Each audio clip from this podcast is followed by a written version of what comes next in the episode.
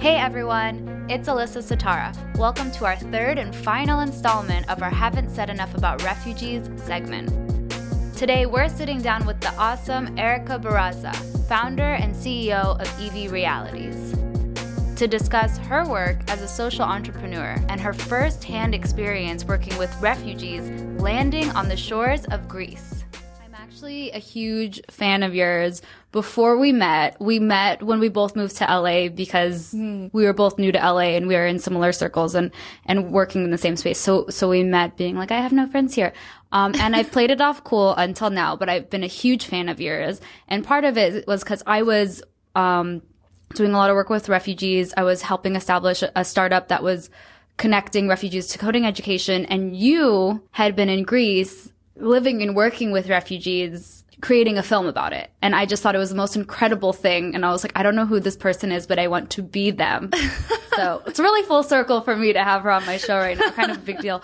But I would love, I, I know about all of that work, but I would love for anyone listening to be able to hear about it. What was that like for you? Why did you go to Greece? Let's start with that. Yeah. Well, I mean, I actually I went to Greece for a number of different reasons.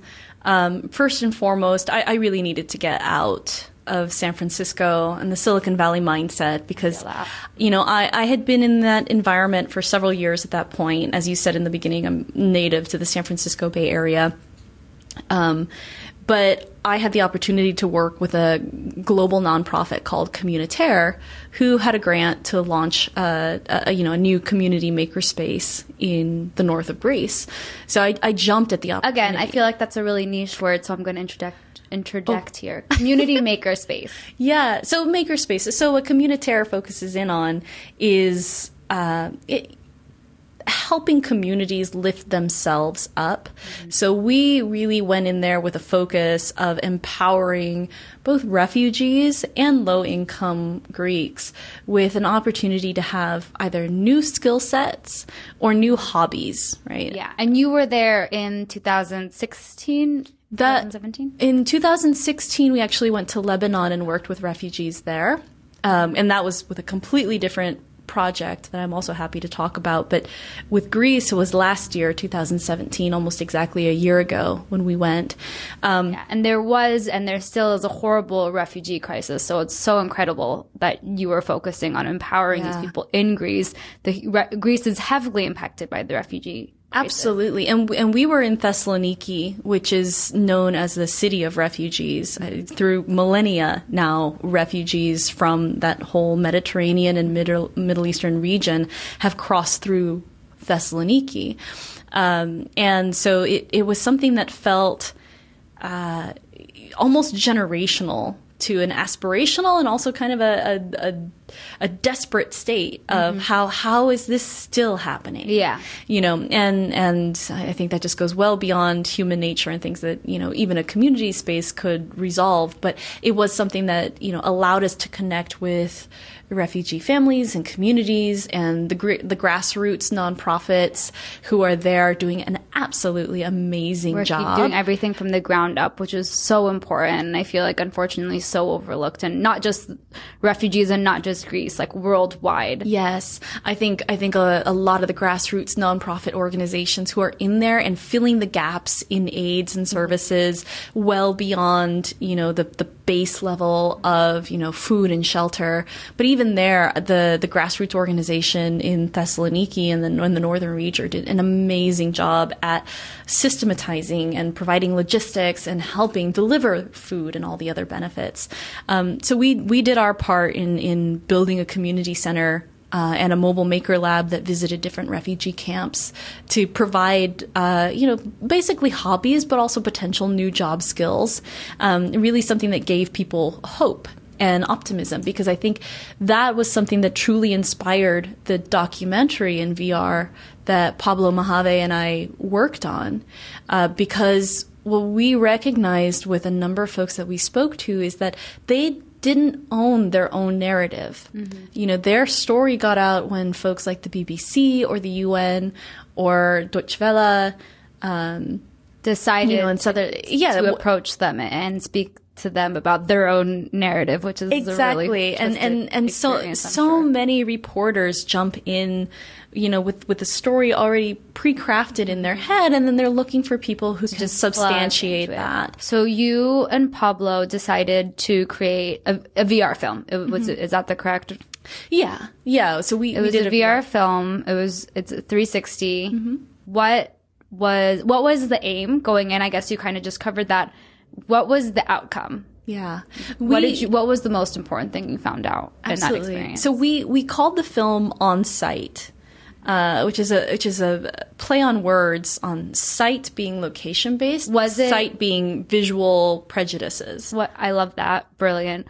Um, was it in refugee camps or just just in refugee populated areas or, or, or So so we were very fortunate to be connected with a set of brothers. It was three brothers who are actually refugees from Afghanistan, um, and they were uh, you know they were living in in Lesbos.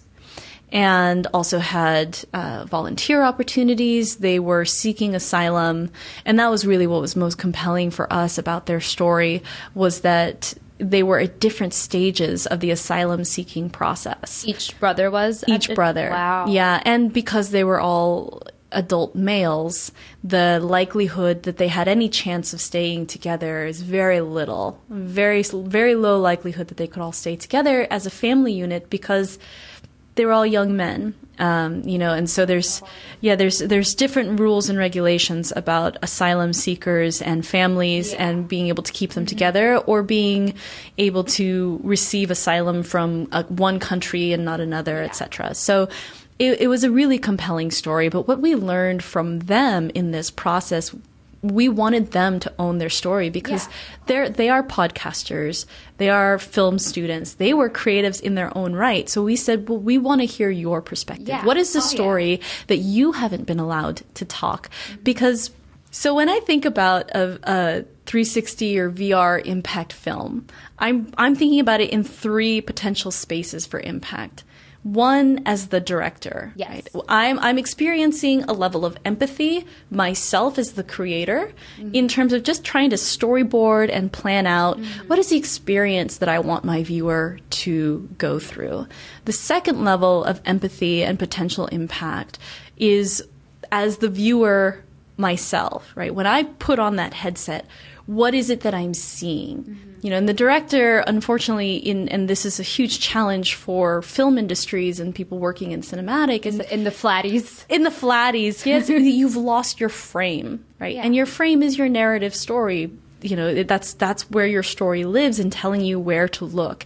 So here it's more okay, there's there's a greater potential because I'm experiencing things in this uh, embodied cognition level of I'm actually forming a muscle memory in my brain thinking that I'm standing in a refugee camp or thinking that I'm standing And, somewhere. and that's not just your opinion. That's a real thing. It's Yeah. It's because you're experiencing it. So the way that you f- feel looking at watching Flatties is really different than when you are immersed in it. Yes. And it really does act like a muscle memory. Mm-hmm. And it, it, it's crazy. That concept alone blows my mind.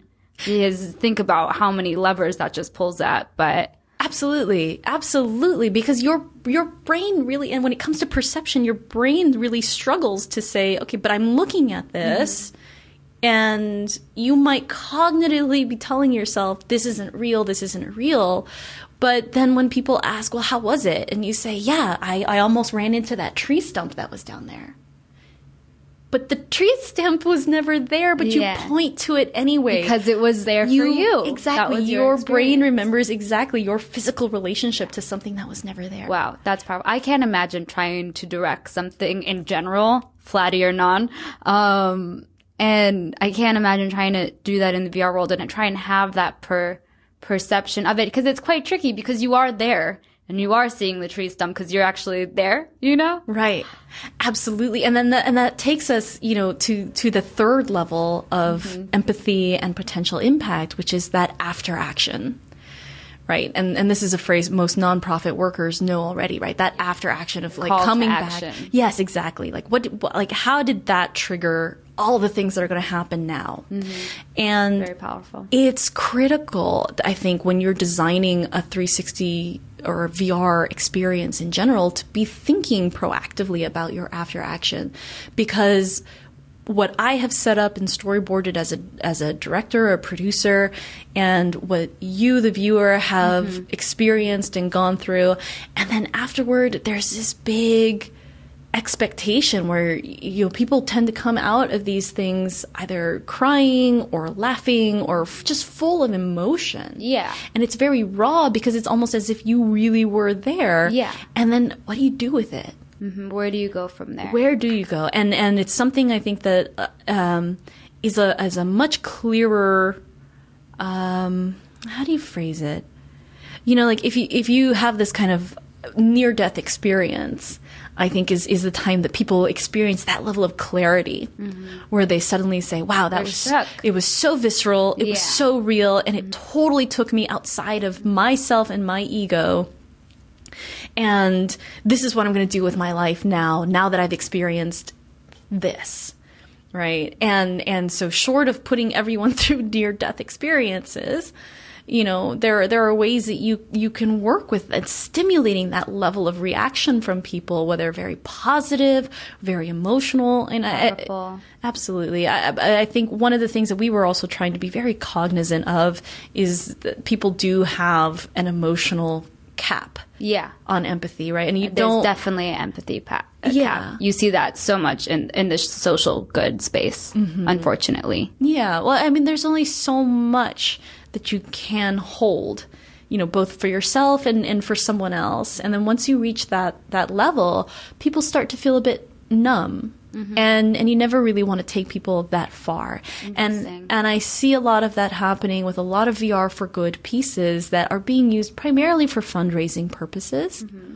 Where people experience these really tragic storylines, these, you know, it's like the Sarah McLachlan Yeah. videos like, with the dog oh, shelters. right, and and after a it. while, you're just like, I can't. It's like, you're at a 10. I'm going to need you at about a 4. Right. Exactly. It's like, no, I get it. I get it. Right. And, and you don't want people to shut down that way. But if all you're thinking about is those emotional heartstrings that you're going to pull people through Mm-hmm. But with I that have a- enabling action. I have a problem with that, VR and not. I've, I've worked in the nonprofit space. I have my master's degree in public international law focused on human rights. So I'm very, as you are, so I'm, I'm, I'm sure you understand this very well. Just well versed in this s- scene, in this, in this space. And one thing I see too many people do is go straight for the heartstrings, mm-hmm. which I get why they need money. These nonprofits really do mo- need money to function and they have good intentions. But something about that really strips whoever they're talking about of their power and their empathy. And going back to refugees, because that's what we, we, we initially started this with, I see that so much with the narrative of refugees today. And it's kind of like they're seeing like this burden. And it makes me so frustrated because I'm like, if we didn't treat them like a burden, they wouldn't be a burden. They're Yeah. productive people who want to make use of, of their time and their life. And we're putting them in refugee camps or leaving them in war torn countries and making it seem like they want it that way. And it's like, no, like let's, let's talk about them in a way that, that's empowering to them. So people who've never met a refugee can see them for more than just someone who's impoverished and struggling because that's the like media image of it. Abs- so frustrating. Absolutely. So, I mean, a lot of the work that we did with the grassroots organizations, um, you know, they're they're speaking exactly to that, right? If you if you help feed someone's hope and optimism, you know, then then they have something to look forward to, and and they have a reason to get up out of bed every day when everything else just feels like it's crashing down and has literally crashed down around you.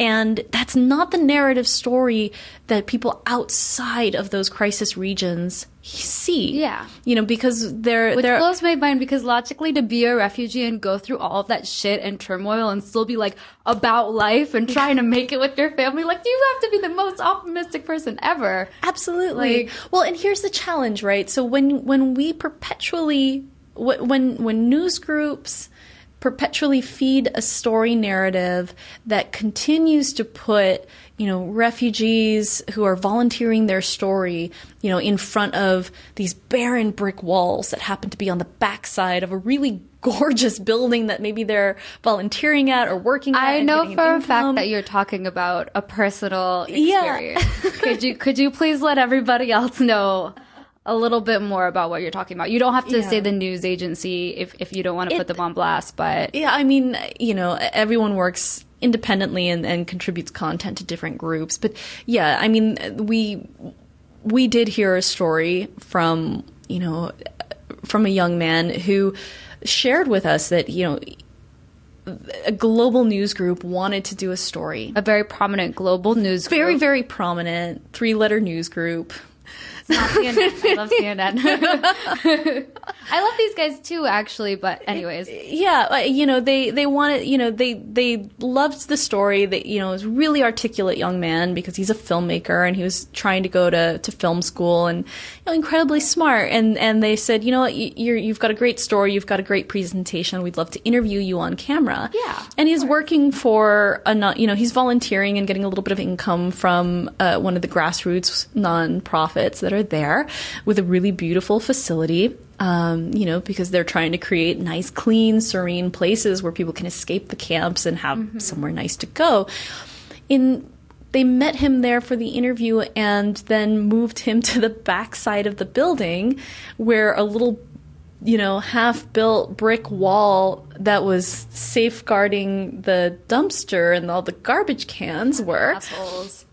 And that's where they wanted to frame him because they were concerned that if they put it in front of the building, that people weren't going to immediately know that they were speaking with a refugee. Uh, and and I get it, right? It's publishing, it's storytelling. You need to help people I get there get quickly. It, like, come on. First of all, first rule of writing is like fucking trust your reader. Yeah. Second of all, like that's just rude. Like, I if, if you're listening to the podcast and not watching it right now, I've been shaking my damn head this entire story. Just I cannot deal with that. I find that so offensive. And although I can sympathize with it, I'm just like that. Yeah. That's an issue. It's you know, and and it was it was more about trying to make the story jump you know, to that conclusion. I mean, stereotypes exist for a reason. It helps. But he's this wonderful man who's like making good of his life and probably yeah. so proud of the work he's doing there. And they're like, we're going to put you next to the dumpster because people will understand. And people need like, to know you're coming from an improper. Like, right. It's horrible. Well, and this comes back to my point, right? Because he, he took a stand and decided not to do the interview because he didn't like the, the way that the shot was being yeah. framed, which good on him, right? But if he yeah. hadn't been a filmmaker, he probably would not have had that kind of agency to, to put a stand on it. That being said, you know, he was able for the moment to own his own story, mm-hmm. but that meant that he couldn't tell it. Tell a story. You know, and and what we wanted to do with this documentary was give people an opportunity to tell the perspectives, especially because it's immersive and it's in VR and you are literally taking the perspective and the shoes of that individual I find it much more impactful and powerful to let them have that say. So in in in how this fed into the creation of EV realities was to look at, you know, what level of agency can we or should we trust and allow individual contributors to create and own their own perspectives and their story for others for sure. to be able to visit and come into, right? Because there were also a number of individuals that we met who were escaping refugee camps with known reputations for being incredibly violent, for being, you know, areas where, uh, you know, the, the, refugee camps were incredibly violent. Yes, or the people escaping were. The well, no, that the the camps that they were oh. in were environments that were very very violent. You know, they couldn't go to the community porta potty and, and like restroom areas at night because of the risk of rape or being attacked. Um, you know, their their shelters didn't meet um, yeah. you know, basic requirements. Like they didn't have windows, they weren't properly spaced, and everybody talked about it, and everybody knew, and and lots of refugees refused to be replaced or placed into the into some of those camps specifically because of the fear of you know the of the conditions of those camps. Of but course. unless you're a UN official you could not enter into those spaces, or if you had a partnership with the UN to deliver services as a nonprofit. But even then, there were restrictions on what you could and couldn't capture visually. Mm-hmm. And so, a lot of news groups who wanted to tell a story, you know, there's one journalist friend in particular who knew everything about what was going on in there because she had several friends who, who, were refugees from that camp who would share with her horror stories. But her editor couldn't allow her to put a story out unless she could go in there and see it herself, if she could go in and photograph. Now, the likelihood, I mean, that's a whistleblower situation, is what it is, because the UN won't allow it mm-hmm. for people to come in. And, but it's so frustrating too, because a lot of people who want to do good kind of need the UN as like, a backer or kind of like a, I've worked with the UN, look at this accolade. When mm-hmm. I was trying to implement, um, Uh, education systems in Africa for, for refugees in refugee African African refugee camps. I we were trying to work with the UN. We raised all this money to get to this this certain camp, and we get there, and the UN was like, "Well, we actually don't want to do any programs that have to do with higher education." And we were like, we sent people. We used money to send people here and built this thing because we had previously talked about it and, and agreed about, uh, on it. And you guys tell us like now that we've made our, like my whole team made their way to this refugee camp that was really hard to get to. Mm-hmm. And they're now telling us that. And I was so upset and bothered by it. And then later in life, um, got interviewed by Girl Boss about the work I was doing there and w- was super open and honest about it because I, I am like that with everything I do. Yeah.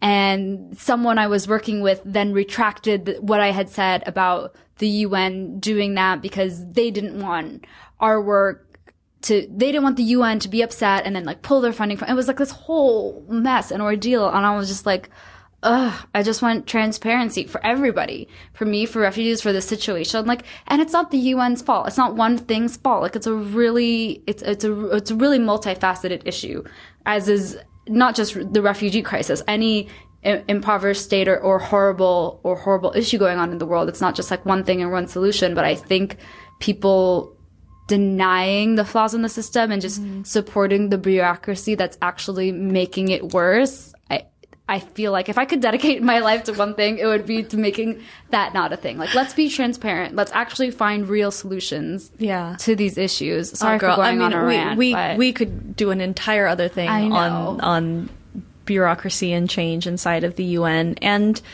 I'm sure it would be yeah really ha- insightful. and it's have you back on the show.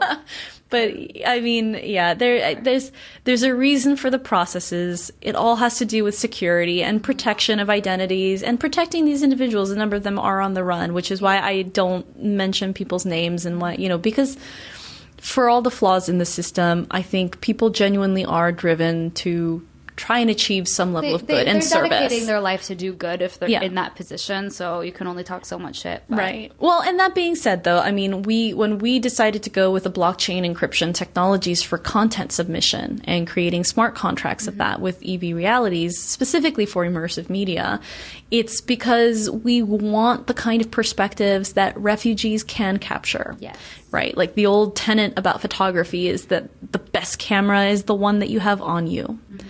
And if refugees have access to smartphones, and they do, mm-hmm you know, they can very easily take a picture with a Google Cardboard camera, submit it, and through reputation based trust systems that the blockchain provides, we can start to authenticate them as users that. and, and, you know, really treat it as a whistleblower situation. Thank you all so much for listening to all three installments of our Haven't Said Enough About Refugees segment. In our next episode, we sit back down with Zach Ingrasci to explore the making of living on $1, where these guys go to Guatemala and actually live on $1 a day. If you enjoyed this episode of Haven't Said Enough, then let us know. Help spread our message by liking, sharing, and subscribing.